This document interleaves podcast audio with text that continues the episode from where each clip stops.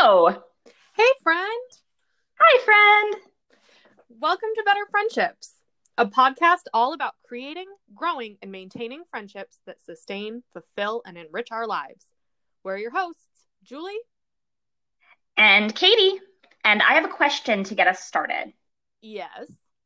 Am I a good influence or a bad influence? You're a good influence. Oh, thank you. I mean, I know, but thank you. Um, I thought I'd ask because that's our topic today how our friendships influence us as individuals, our lives, our health, our personal growth, and our success. Quick note for today we're going to talk briefly about Anne Sexton and her suicide.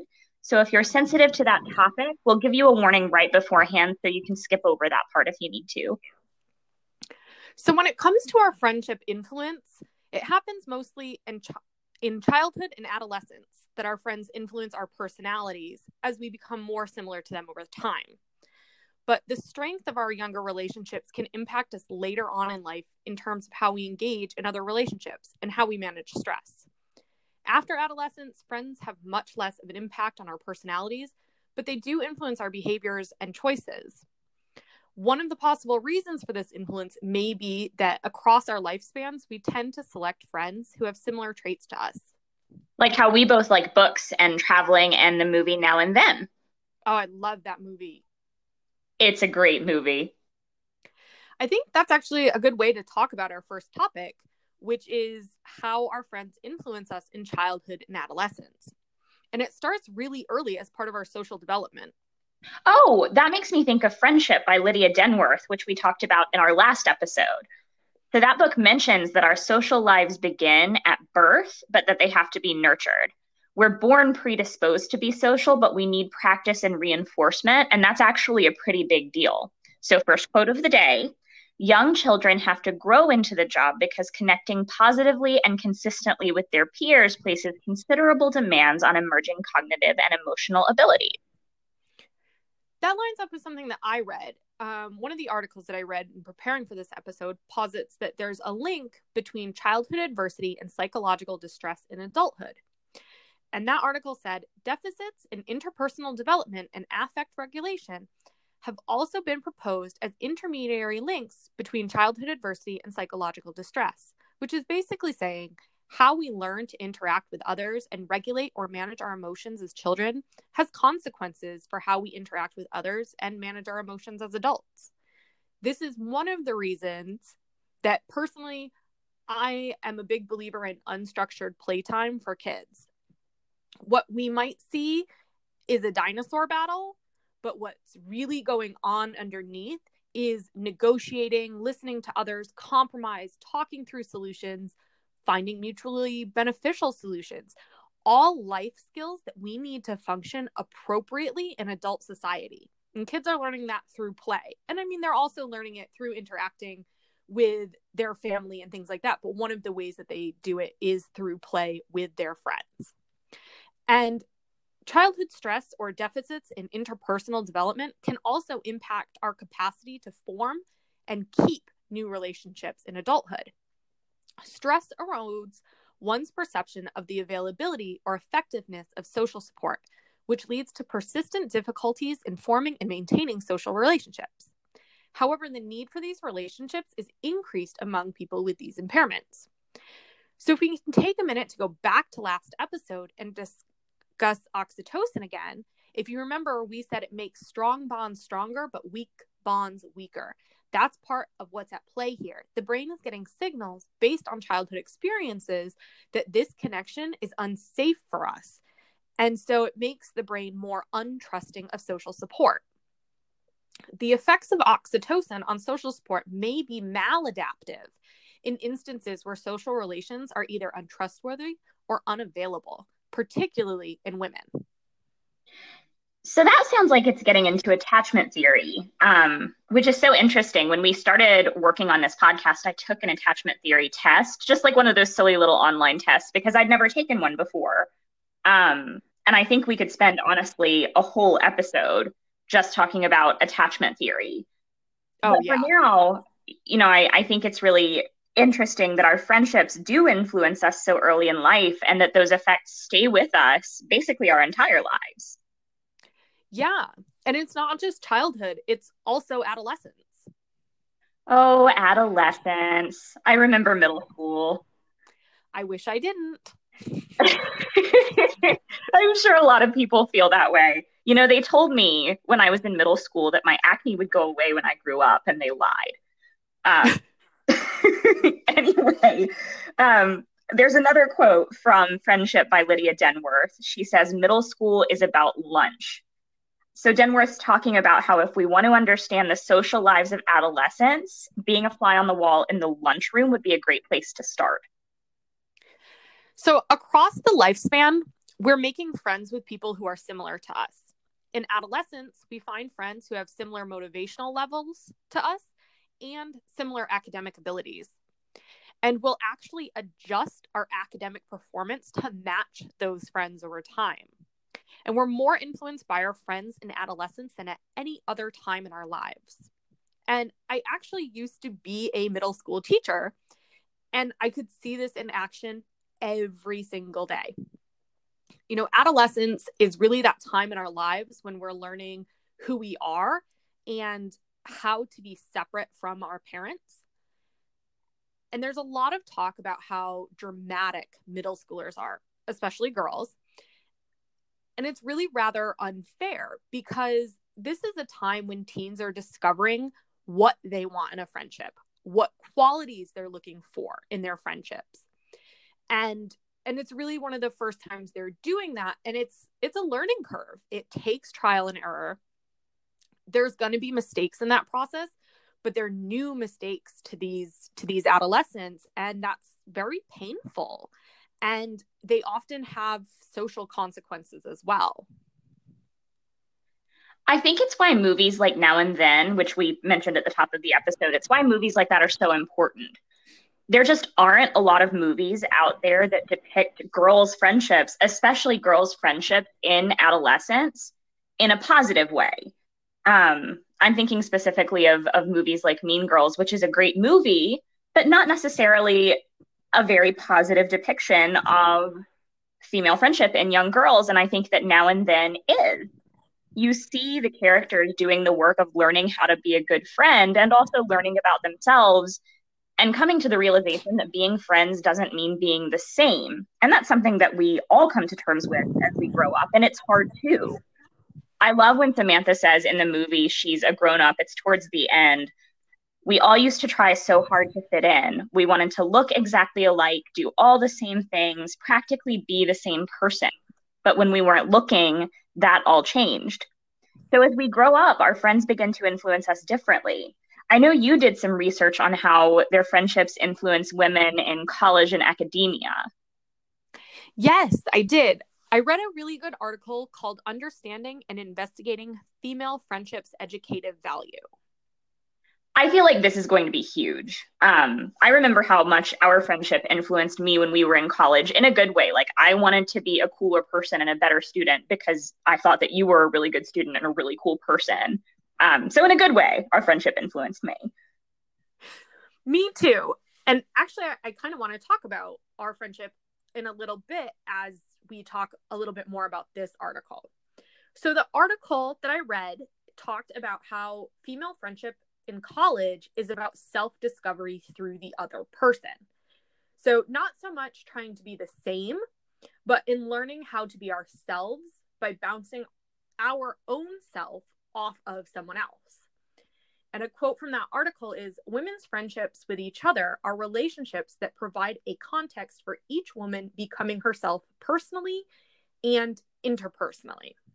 And what that kind of brought up for me in terms of our friendship, and I know you and I have have talked about this incident a little bit, but there was a time when Katie and I had gone to visit some friends at another school and we were walking around the the campus of this other school with this boy who I was very much very much into at the time and he was mansplaining to us something about um, a piece of artwork on the campus and immediately Katie kind of jumps into this conversation and just kind of smacks him down with this art history lesson that was amazing. She just started telling him about the structure of the statue and the time period that it must have come from and and the technologies that they had to build these statues and why they look the, the way they do and why they're positioned the way they do because of the technologies they had as well as the period of art that it was coming from and it was one of those moments for me that I was just like, wow, this girl is so smart. I want to be smart like her. And I want to be able to shut up these guys who think they know so much when they don't, because at the time you're being mansplained to, but we didn't know that because there wasn't a word yet. And it was just that moment for me of, I don't have to hide being smart anymore. And I really think that was one of the last times that I stopped kind of pretending that I was stupid around boys to not make them feel threatened. I love that you've talked about that story today. Um, I hadn't thought about that moment in a long time until we started talking about it. And I remember at the time feeling like I was being really mean. um, and of course, you're right. Like, we, it just, mansplaining wasn't a, a thing yet that people were talking about. Um, but I think, you know, that moment was important for me too, because you were my friend and I felt like you were being talked down to as much as I felt like I was being talked down to. And I didn't want to let that happen. Um, all of that to say, that. yeah. Um, all of that to say though, that like the idea that women's friendships with each other in college are relationships that provide a space for a woman to become herself that makes a lot of sense to me, especially especially in, in context of that story. Um, when you think about how college works, that you're out on your own for the first time, you're without the connections that you've made in your life so far, and you have to figure out who that person is. And then on top of that, you have to do the hard work of being in college. I know that having you in my life helped me, and I'm sure that having good friends helps a lot of women to do that better. So the article actually talks about that too. It talks about how women don't see the classroom setting as a conducive space for exploring ideas. Women tend to see speaking out in class as antagonistic and potentially a social threat. It's not a place to construct and challenge ways of thinking. Rather, they see the classroom as a place for already polished ideas and not a safe place to examine and grow their thinking. So they rely on their friends outside of class for a safe place to delve into topics and ideas and their positions on those topics and ideas. Female friendship is a site for the execution of knowledge, for the realization of their thinking, is what the article said. And what I really love about this article is that it focused on growth as an important need and function of female friendship. And it was talking about academic growth here, but I think we've kind of seen that that our friendships are about us growing, even if it's in adolescence and we're just learning what do I like, what do I not like in my friends. It's still about our growth. And the author in this article spends a lot of time explaining that women use their friendships as a means of growing themselves individually, socially, and intellectually. So I read a book earlier this month called The Equivalents. It was by Maggie Doherty. And I think it really engages with that idea. It's about the women who attended the early days of the Radcliffe Institute for Independent Study.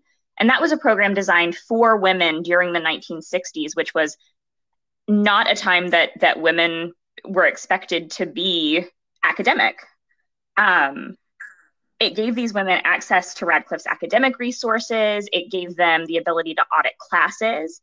It gave them space for their creative work, like a room of one's own, if you will, is, is one of the things it gave them. And it also gave them a stipend so that they could focus just on their study and their work. The idea behind the program was that if you gave women the bandwidth to be creative, if you got them together and you let them think and work and you gave them some space away from the domesticity that was more or less expected of them in that time. Basically, if you expected more of them in academia, that women would do amazing things and they would live up to their creative potential. And the program worked. We still talk about these women. We talk about um, writers like Anne Sexton and Maxine Kumin. They both were um, part of part of the Radcliffe Institute, and they had an incredible friendship that I will touch on a little later. Um, Alice Walker attended the institute, and then visual artists like Barbara Swan and Marianna Pineda. Like these are huge names. We still talk about these people. I love that. Me too. Um, the institute had just a huge impact on all these women, and it gave them a chance to really throw themselves into their work at a time when that just wasn't something that women did. And after reading the book, I'm also fairly certain that being at the institute kept Anne Sexton alive, at least for a little while um, which is probably a good segue because I know we also want to talk about how friendships influence our health. Yeah, I did. Um, and they can influence our physical health, and I want to explore that in a little bit. But first, let's chat about financial health.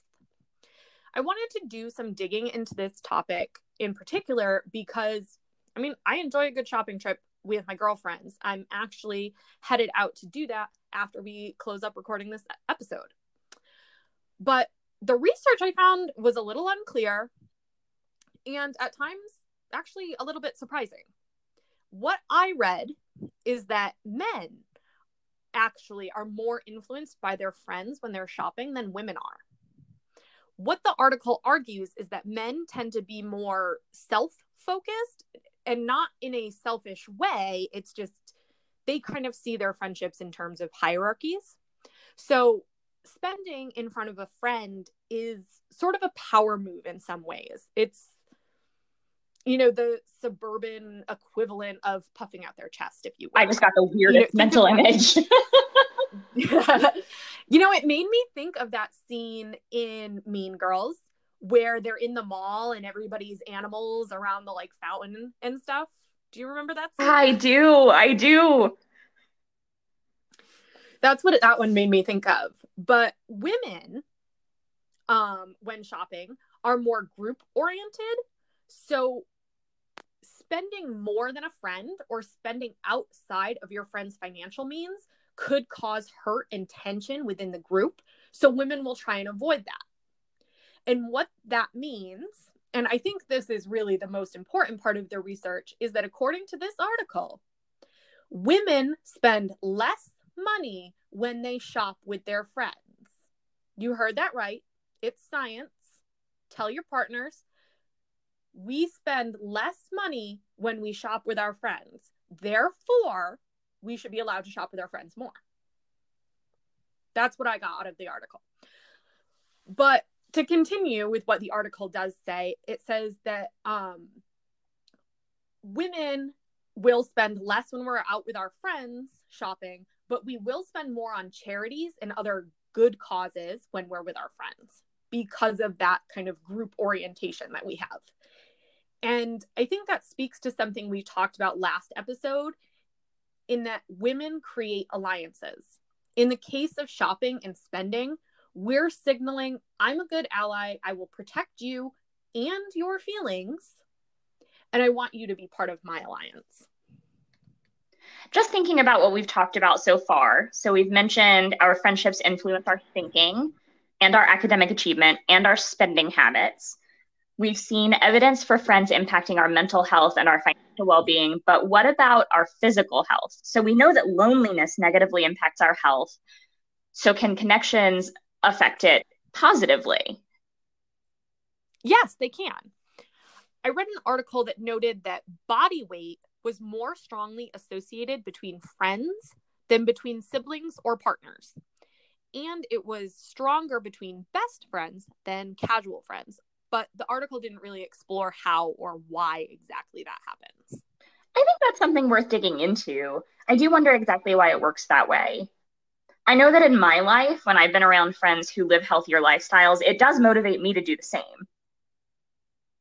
Yeah, I've noticed that too. And I've also seen in myself that I have different eating habits depending on which friends I'm out with. And I'm wondering if it has something to do with that mimicking behavior that we as people can adopt. I think that the science shows that just having friends generally keeps us healthy. When we exercise or start a new fitness program, we stick to it longer, we have better fitness results, we are more consistent, and obviously we have more fun when we join with a few friends. Oh, absolutely. Did I uh did I ever tell you about the time that I tried Bollywood dance classes? You did not. How did that go? Um, I mean, long story short, I am not coordinated enough for Bollywood. not at all. Um, but I took the classes really only because a friend was teaching them and because several of my girlfriends were taking them. I basically only did it because I saw it as an opportunity to have fun and to be closer to my friends. And then I gave up because I am clearly not a dancer and I found other ways to be with my friends. But I only did it in the first place to be with my friends. And it was, I mean, Bollywood's Bollywood's real athletic. Um, but anyway, bringing it back to the big picture of friends and health, I talked a little bit in our last episode about Vivek Murthy's book, Together he spends a lot of time talking about the positive impact social connections can have on our health and on our well being. He references research by Dr. Julianne Holt Lunstad at BYU that indicates that people with strong social relationships are 50% less likely to die prematurely than people with weak social relationships. He notes that the impact of lacking social connection on reducing lifespan is equal to the risk of 15 cigarettes a day and it's greater than the risk associated with obesity, excess alcohol consumption, and lack of exercise. So I read an article that states all of that pretty plainly. A society which is well connected and in which individuals have more friendships is a happier society. Right. Um, women look for friends who are similar to us. We tend to befriend, which we talked about in our last episode and we grow through knowing our friends. I think all of that indicates that most women work best and are our best when we work together, when we connect with each other and we're not trying to be competitive with each other. And I feel like that goes for everything. I mean, we've seen that that goes for everything from money and spending to health to creativity. And I just, I can't get the Equivalents out of my head as we're having this conversation, just thinking about the impact that those women had on each other's lives. So, a warning I'm about to talk about what happened at the end of Anne Sexton's life. Just in case you'd like to skip over, I don't think it'll be more than a minute and a half tops. There's this moment in the book, The Equivalents, where Anne Sexton has just attempted suicide. And she did this a few times in her life. And she's called Maxine Kumin, who is at this point a very dear friend and a very trusted ally. And Maxine's gotten there just in time to get Anne to the hospital. And Anne's actually really mad about it. And she says to Maxine, You won't get another chance to save me. And Maxine Kumin says to her, Well, Annie, if you're going to telegraph your intentions, you don't give me any choice. I have to rescue you. And I love that moment. It's tragic. It's so sad. It's so sad. But I think it shows just how big and important a difference having a, a friend can make. And thinking about their story, thinking about how Maxine and Anne supported each other so much in in all in all things in their personal lives and in their creative work it brings up another thought which is to say what is the influence of our friendships on our careers so we had mentioned in a previous episode that a non zero percentage of women, especially between the ages 55 to 64, seek out success above other traits when they look for friends. And we wondered if that might have something to do with when they entered the workforce. And I read a book called Witches by Sam George Allen. And I wanted to share a quote because it, it stuck with me after that conversation. And I think it kind of speaks to that idea of why some women might seek out success in their friends. And so Sam George Allen says the idea persists in a lot of industries, both creative and otherwise, that most roles are for men, and that the roles available to women are scarce at best. So we feel a sense of false economy and its accompanying anxiety Believing that there are only one or two positions available to us means that we compete with members of our own gender much more than we compete with others outside that group. And it means that we absorb the ideas that women, other women, are incompetent, unworthy of admiration or aspiration, objects of suspicion. I can't tell you how many women in my in my life, like women in my own life when I told them about this podcast, they told me these horror stories, just absolute nightmare scenarios about their female colleagues at work. And it makes me so sad and frustrated because it shouldn't be this way. And I don't think it always is. I think women can have a major impact on helping each other succeed. I think the women of the Radcliffe Institute proved it. For centuries, the narrative was that women are not trustworthy. They're not capable of friendships. They're not capable of the emotional depth needed for friendships. And they will betray you. And this message was touted by church leaders, community leaders, even household leaders. And now that narrative is changing. There is still what is basically generational trauma around female friendships. And we see it in movies, we see it in songs, we see it in the tabloids, and we even reflect it in our speech. When we call our friends our bitches, even our best bitches, we're still engaging with that idea. While I do believe there's power in reclaiming words, and certainly it can be empowering for communities to do that, I also think that specifically in this case, it's worth reflecting on whether or not referring to our friends with a word that originally meant a dog, and more specifically, a dog whose purpose was for breeding, is truly empowerment. Do you remember when we read Yes Sisters by Angelia White? This was way back when we first started talking about putting this podcast together. Yes Sisters like what an amazing term. It's just so much better than best bitches in basically every way. I think that yes, sister is such a great example of how the language we use for our friends can be powerful. Yes, sisters is positive and affirming, and it speaks to how close we can be to each other unashamedly. Like women can love each other like sisters, and how that's so much more powerful for us as a group and as individuals. You know, I'd like to jump in on what you just said about how women can love each other unashamedly as sisters. And I'd like to suggest that we have an advantage in that regard. Um, men typically in our society right now really have with have restrictions on how emotional and close they are allowed in air quotes to be to their friends we we talk about men's friendships as being certainly less emotional and when they are emotional we call them things like bromance that they can't even be friends without this idea that there's romance. But women, women aren't judged that way and in this particular regard.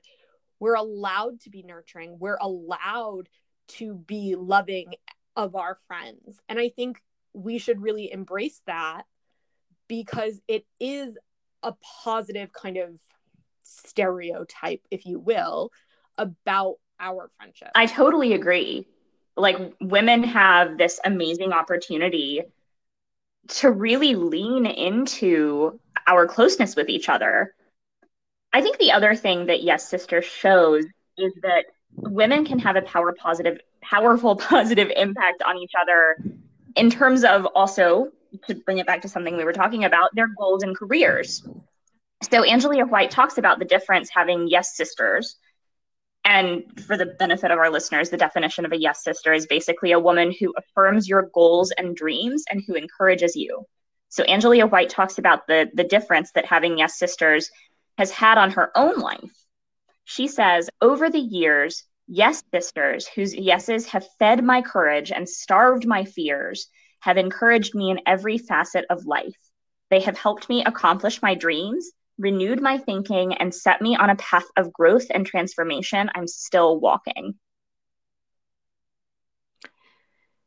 Every woman needs some yes sisters. And if listener, you need some yes sisters, I really highly encourage you to go out and and buy the book Yes Sisters by Angelia White because she says right in there that she wants to be your yes sister.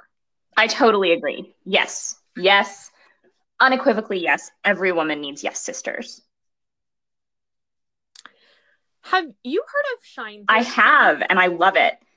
I honestly think it's how all women should be living our, their lives. Um, but for the benefit of our listeners, give me a definition. Cool. Shine Theory was created by Aminatou Sow and Ann Friedman.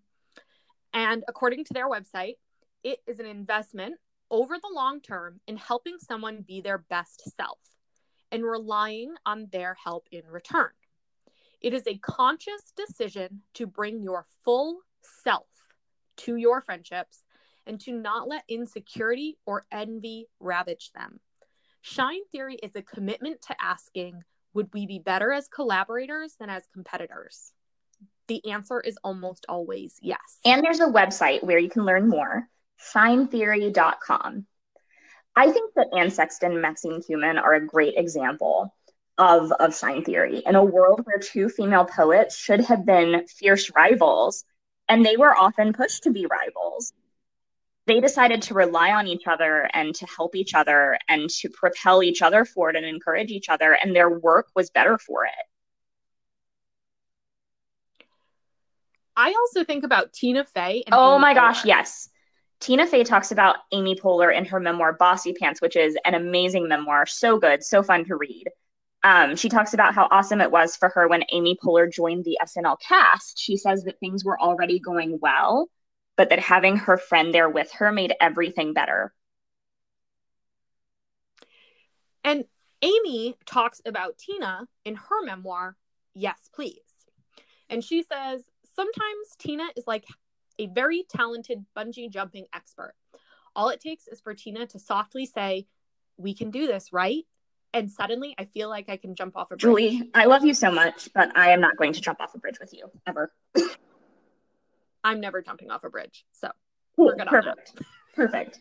I feel like when women collaborate and work together, amazing things happen. And amazing things happen for those women personally and for society as a whole. I agree. And let's talk about that in our next episode. I think there's so much to dive into when it comes to how women's friendships have influenced and in so many cases change for the better. I'm so excited. And we'll have a special guest next time too. Yes, we will. I cannot wait.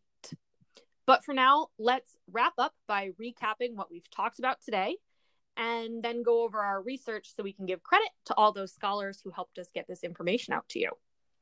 Today, we discussed that across our lifespan, we make friends with people who are similar to us, but childhood and adolescence are the times when we are most influenced by our friends and become even more as adults our friends can influence our behaviors and actions. They can impact the financial choices we make while shopping or our motivation for diet and exercise but ultimately my biggest takeaway from all our research is that our friends can help us live our best lives whether they are literally saving us like maxine kumin or emboldening us to take risks like tina fey and amy poehler or gifting us with grace and patience and love, like Angelia White and her Yes Sisters. Our friends help us to shine. Going into research, um, and I'll try to keep it brief. I read a couple of articles, but I've referenced all books for this episode and also the movie Now and Then, which everyone should watch. It is such a good movie. You should watch it. Okay, so books. I referenced Friendship by Lydia Denworth, Together by Vivek Murthy, Yes Sisters by Angelia White and The Equivalents by Maggie Doherty. And I would also definitely recommend reading The Equivalent. I'll probably continue to talk about it in the next episode, maybe even beyond the next episode, but it was so good. It really stuck with me.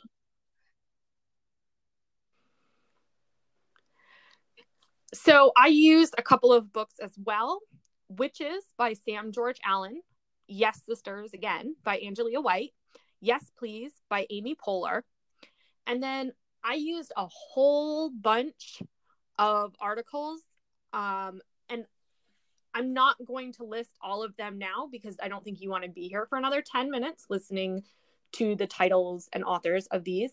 But if you are interested in our research, I will certainly list all of the articles that I used in our bibliography on our website. So join us next time as we discuss the impact and influence of female friendships on society. While we're waiting for that episode to air, please like and subscribe to the Better Friendships podcast and share it with your yes sisters or your best bitches. Check out our website too at betterfriendships.com or our Instagram at better underscore friendships. We'd love to hear from you. And until next time, remember there are tall ships and small ships. There are ships that sail the sea, but the best ships are friendships. And may they all.